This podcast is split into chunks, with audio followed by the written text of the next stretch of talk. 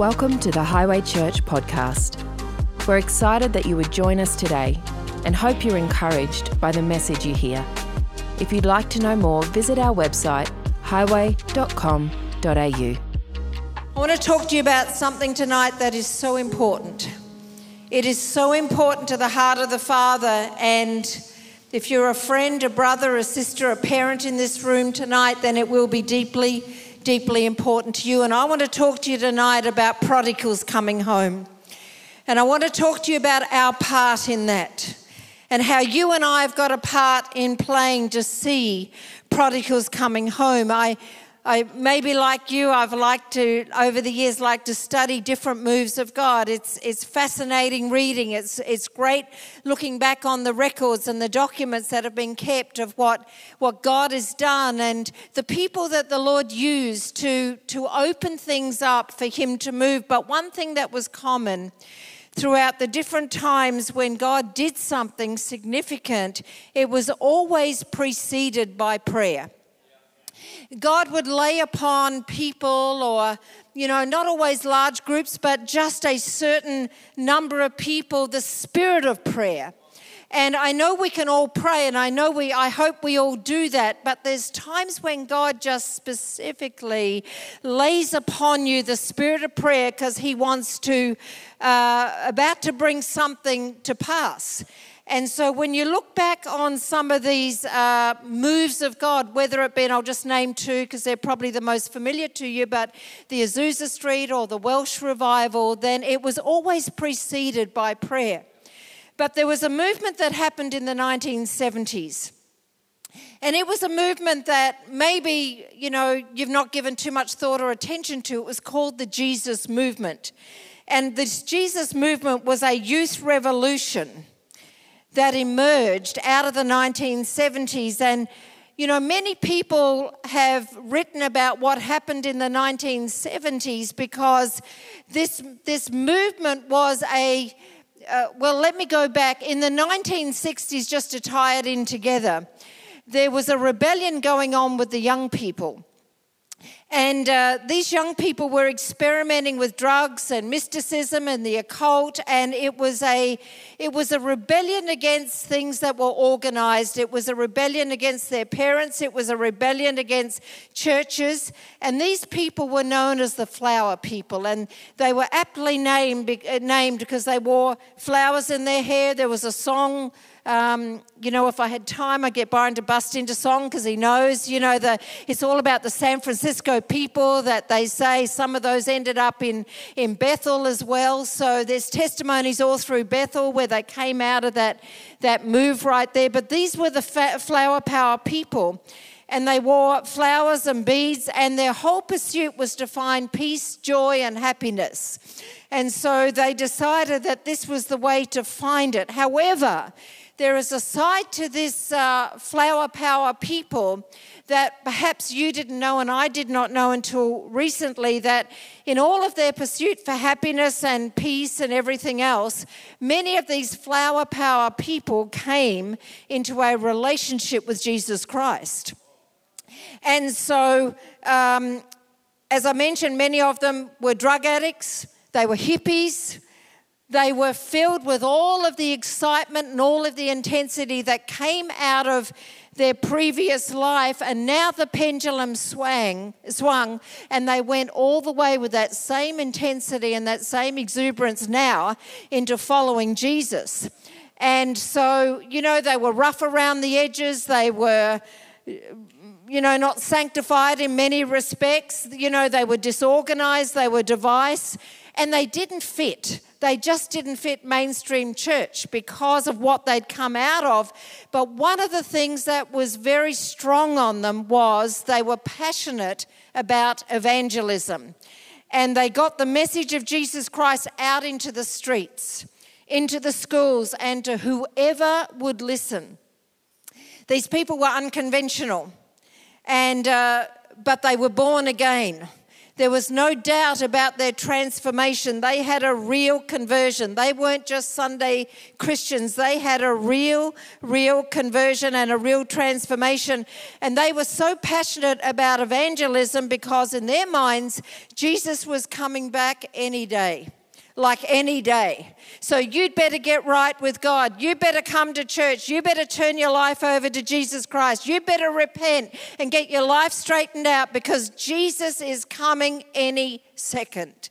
That's how intense and how passionate they were about getting the message of the gospel out. And because it was such a disheveled, disorganized, didn't fit mainstream group, no one kept documents like other moves that you know God had done on the earth. And and so to get accurate numbers of how big this group grew was it's it's somewhere between this and that. But some have estimated that this group of people had grown somewhere and this is very broad somewhere between 30,000 people to 3 million. So maybe if you took a stab somewhere in the middle you'd probably be reasonably accurate but records were not kept but unlike the Welsh revival and the Azusa, these, this Jesus movement did come out of prayer. But this prayer, which is what really touched my heart, was this. What preceded this in this 60s, when all of these kids and all these young people were running around with flowers in their hair and filling their bodies with drugs and joining a hippie cult and going into mysticism and the occult and all the rest of it, what happened was that the mothers of the 60s people, the mothers of the prodigal sons and daughters, took to prayer. And the mothers began to call upon the name of God that their kids and these young people would, would leave that and turn their face towards God. And so by the time we got to the 1970s, there is now what we know as the Jesus movement. And this Jesus movement was made up of many young people that the mothers of these prodigals had prayed for them. And now they had turned their lives over to the Lord. And like many moves, you know, it's like it comes crashing in and it may settle for a time, but it's left its mark in history. And as I began to read about these people, I, I thought, God, let us be like be like the mothers of the prodigal sons and daughters.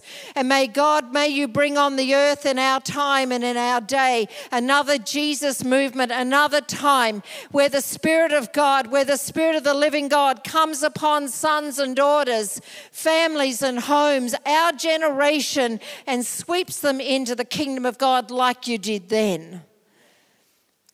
A few weeks ago, I had a report, medical report and uh, anyway, the report didn't come back as good as I wanted it to come back, and I had to pass those results on to a medical person. And uh, I waited for this medical professional person to, to tell me what I should do about it, give me the, give me the solution here. And anyway, when, when this medical professional person got back to me, I was very surprised at her reply because instead of giving me the solution, her words to me were, What are you going to do about this? And I thought, What am I going to do about this? I'm paying you $138 to tell me what I'm going to do about this. And that was her only, only words to me, and I mulled over that for about two days. What am I, why am I paying you when you're saying to me, What am I going to do about this? And then after a couple of days, all of a sudden it dawned on me that she can't fix this, but I can. I've paid her to tell me what am I going to do about this. And I was so stirred in my spirit as I thought about these things. What am I going to do? What are we going to do about the prodigals that are out there in our streets today? What are we going to do about the prodigals that are in our schools and our colleges, our neighborhood, or maybe even our homes? How much do we want to see God move like He's moved before? Are we going to be the ones to say, You fix it, I'll pay you to fix it? And yet the Spirit of God is moving on us to say, What are we, the church? What are we going to do about the prodigals that are not home yet, but they will be in Jesus' name? Tens of thousands, maybe millions, I don't know, are outside of walking with God today that once served Him, that once worshiped, that once came into the house of God. And what are we going to do about it? We do have a waymaker, and there are scriptures, many scriptures, which I want to leave time to pray, so I'll try and abbreviate some of this tonight, but there's many scriptures that back up what I'm about to say, but I'll just pull out one of two so that we can pray. pray in a minute. 2 Corinthians chapter 10 verse 5 says that these weapons these weapons can break down every proud argument against God and every wall that can be built to keep men from finding him. With these weapons, I can capture rebels and bring them back to God and change them into men whose heart's desire is to be obedient to Christ. These weapons that God speaks to us about, that are written in His Word, these weapons can break down the walls. These weapons can break down the proud arguments. These weapons that have been built up can deal with what has prevented men and women, young or old, from coming and serving the Lord. These weapons can capture rebels and bring them back to God, and these weapons can change a heart, soften a heart, open a heart, so that they are receptive to, to receive Christ. I am so moved by God right now for the prodigals to come home. I don't think we should ever sit in a time of complacency or satisfaction to say it's all right that they're out there and it's, it's, it's all right that they're not in here. It is not all right with God and it should not be all right with us. We should be moved. We should be stirred. We should be passionate. We should be concerned. We should be passionate about praying for them. There are destinies and futures at stake here. And I want to talk to you for a minute in the next 10 minutes or so about these weapons. Because you won't convince somebody to come to Christ. You won't be able to talk them into salvation. You won't be able to beg them into the kingdom of God. You won't be able to shame them to turn their lives over to the Lord. You won't be able to go through the list of their um, faults or failures or how they've let you down or how they've treated you. You won't win them over like that. It is a spirit led movement. It is led by the Holy Ghost and power. That's why you and I were baptized and filled with the Holy Spirit and with power. Don't move into the flesh now when you're dealing with a prodigal, because what will happen is that will wear you down that will depress you, that will defeat you, that will annoy you, that will make you angry, that will make you want to reject them. And it is a spiritual battle that has to be won spiritually. There's weapons that God has given to us. And these weapons, and there are strongholds. There are strongholds that hold people in that, in that place where they are. And when those strongholds get in there, all kinds of proud arguments are built up, and that's what they hit you with. There are strongholds that can come down. There are arguments that can melt away like, like wax in the presence of God. And what if God is stirring and awakening you and I here today that you and I are part of this process? That you and I are partnering with God to see the prodigals come home? What if these weapons are just as powerful in 2022 as they always were. What if these weapons are just as powerful today as they were when the mothers of the prodigals began to pray in the 1960s and the 1970s, and those walls and that deception and that deceit and the lies of the enemy and the veil that the enemy had put over their eyes so that they couldn't come to Christ? And the veil was removed. Why? Because somewhere in the journey that heaven has recorded, there was mothers that didn't give up. There's mothers that didn't give up. Isaiah 61 has been speaking to us that the Spirit of the Sovereign Lord is upon us. It's that Spirit, it's that Spirit that breaks down those walls. It's that Spirit that begins to go to work. It's that spirit that starts to deal with your own offense and your own arguments and your own offenses that you've held against that person or those people because they've wounded you and they've hurt you and they've betrayed you and they've treated you badly and they've said things against you. But I want to say to you that the same spirit that raised Christ from the dead is the same spirit that we pray by. It's the same spirit, it's these weapons. The scripture that has meant so much to me over the years that no weapon formed against us will prosper. And whatever has risen up in judgment, God's Spirit will deal with that. And there are some things that have prospered long enough because we've never taken authority over them. We sang those words in one of those songs tonight that I have authority. And you know, the church still does not get this. The church is not walking in its authority. And if we don't walk in our authority today, when there's a plague on the earth, when there's a war in Ukraine, when there's threats of global war, if we don't get this today, I don't know when we're going to wake up and walk in our authority. It is time, church, to know your authority. If we don't get this today, prodigals are going to be lost. If we don't get this today, we might end up a prodigal. If we don't get this today, then God will not be able to do what He wants to be, wants what He's ready to do and use His church to do today. Let me give you a prodigal story.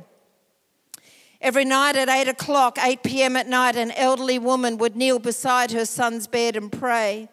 And her son began to emulate the behavior of his father excessive drinking, bad behavior, and eventually this son turned his life over to syndicate crime. One night, the son pulled a trigger on someone, but the gun did not go off. And the son looked at his watch and noticed that it was 8 p.m. His lifestyle continued to decline, but now his health was failing, and the doctor gave this son just six months to live. He was broken, he was broke, he was sick, and he turned his life towards home and he collapsed into his mother's arms, apologizing for all that he'd put her through.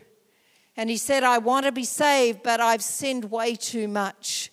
And immediately, this elderly mother opened up her Bible to Isaiah 118 and said, Though your sins are like scarlet, they shall be white as snow. And that morning on March 14, this son began a brand new life. Everything that this son earned after that point, he gave 75% of his money to God's work, financing crusades in which thousands upon thousands of people were saved. He became known as one of America's earliest, most popular radio evangelists, and he unashamedly announced that I will now preach the same gospel that caused my mother to pray for me. And when I have preached my last sermon, I'll sit at Jesus' feet and say, Thank you, Jesus, for saving me. And like this elderly woman who at eight o'clock every night, began to pray that her son would turn from darkness to light and from the dominion of the enemy. This mother understood that she needed to enforce and to make effectual prayer for the freedom of her son because that's what Jesus died for. to give freedom for those that were in captivity. You see, unbelievers and even prodigal sons and daughters today can't war for themselves. They can't fight for themselves because if we read our Bibles correctly, there is a God of this age and He is very busy right now. He's incredibly active right now. And where he used to hide in the shadows, he's blatantly, openly operating right now. And if we are ignorant of what the scriptures say and knowing that there is a God of this age and he's got, he's got access to, to us, to our families, to our generation, and he veils and he blinds the minds of those who they're unsaved. They're not walking with God. This elderly mother knew that she had the authority to pray that the veil would be removed. What turns a son away from syndicate crime? What turns a son away from alcohol addiction and who knows what else? What turns a son into an evangelist is these weapons that God has given to us that are written in the pages of our Bibles that we have to enforce because that's the victory that Jesus has given to you and I. And I encourage you, church. In fact, I urge you start praying for the prodigal sons and daughters. Pray for them, but don't just pray, beg, and hope. Begin to enforce the authority that Jesus has given to you and I. Think about what the blood of Jesus did at the cross. We know that Colossians 2:15 when Jesus went down to the down to hell in the grave, he made a public show openly of every principality, power and darkness, dominion and everything else that is right now operating on the earth. And that spirit of the Antichrist is at work in our schools, our colleges, our communities, our neighborhoods, and our families. And you and I are not here just to play Sunday church. We are here to enforce what Jesus has paid for. And I want to impart something to you tonight as we're going to pray right now. We are going to pray for the prodigal sons and daughters. We're going to pray for your families. Remember what Nehemiah 4 says that we are to fight for our brothers, that we are to fight for our sons, we are to fight for our daughters, we are to fight for our wives, we are to fight for our households.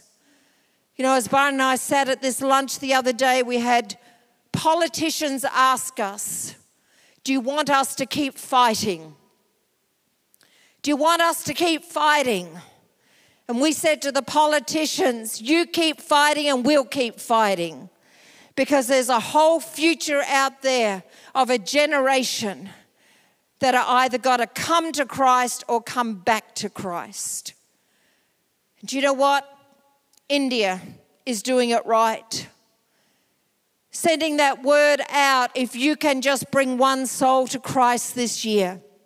In our church alone, our church alone, if one person in our church, one person in our church, or oh, sorry, every person in our church witnessed and prayed and prayed a prodigal back or prayed someone into the kingdom of God, our church would grow by 3,000 people in the next 12 months. We would be having multiple, multiple, multiple, multiple services. Oral Roberts said if ever there's a failure, it's a prayer failure. It's a prayer failure. That bothers me. And I wanted to bother you too. What are we going to do about this? Close with this thought. Israel has two seas, the Galilean and the Dead Sea. But both of these seas have but one source one source, and that source is water flowing from the Jordan. The Sea of Galilee receives the water in, and it's teeming with life and teeming with fish. The Dead Sea receives its water also from the Jordan, but it is appropriately named, it is dead because it doesn't give out. The Galilean Sea gives out, the Dead Sea doesn't give out. It receives but doesn't go anywhere. And I tell you what, the risk and the danger for us as the church is that we would become like a Dead Sea. We're always open to receive. Give me, give me, give me this, that, and everything else. We're open to receive, but if we don't give out, it won't be too long before we become like the Dead Sea and we have stagnated. But our lives need to be like the Sea of Galilee, where we know how to receive, and what comes in, we are willing to give out. And if what you can give out right now is prayer, that I will start to pray and I will start to say and I will start to speak and I'll start to tear down the strongholds and the walls and the veil that the God of this age has blinded the minds of the unbelievers. And if you start to enforce your authority, then you will be like the Sea of Galilee, that you have received that from God. And I can't let it stagnate here. I can't let it stagnate on a Sunday. I can't just be a Sunday believer, but I I will be one that will receive from God and give it out because there are futures that are relying upon what you say, what you pray, what you do, what you intercede about. Don't be a Dead Sea Christian. Please don't be a Dead Sea Christian. And I know we've all had a lot to deal with the last few years. We've had more than our fair share. And the enemy would love to get into your head and say, just stay put, do nothing. Don't do anything, you've, you've done your bit. We haven't even got started. We haven't even begun to scrape the surface on what God wants to do through your life, through our church, through our community. In Jesus' name, would you stand to your feet, please? Thanks for joining us. We hope you enjoyed this podcast. If you'd like to get in contact with us or find out more about Highway Church, go to highway.com.au.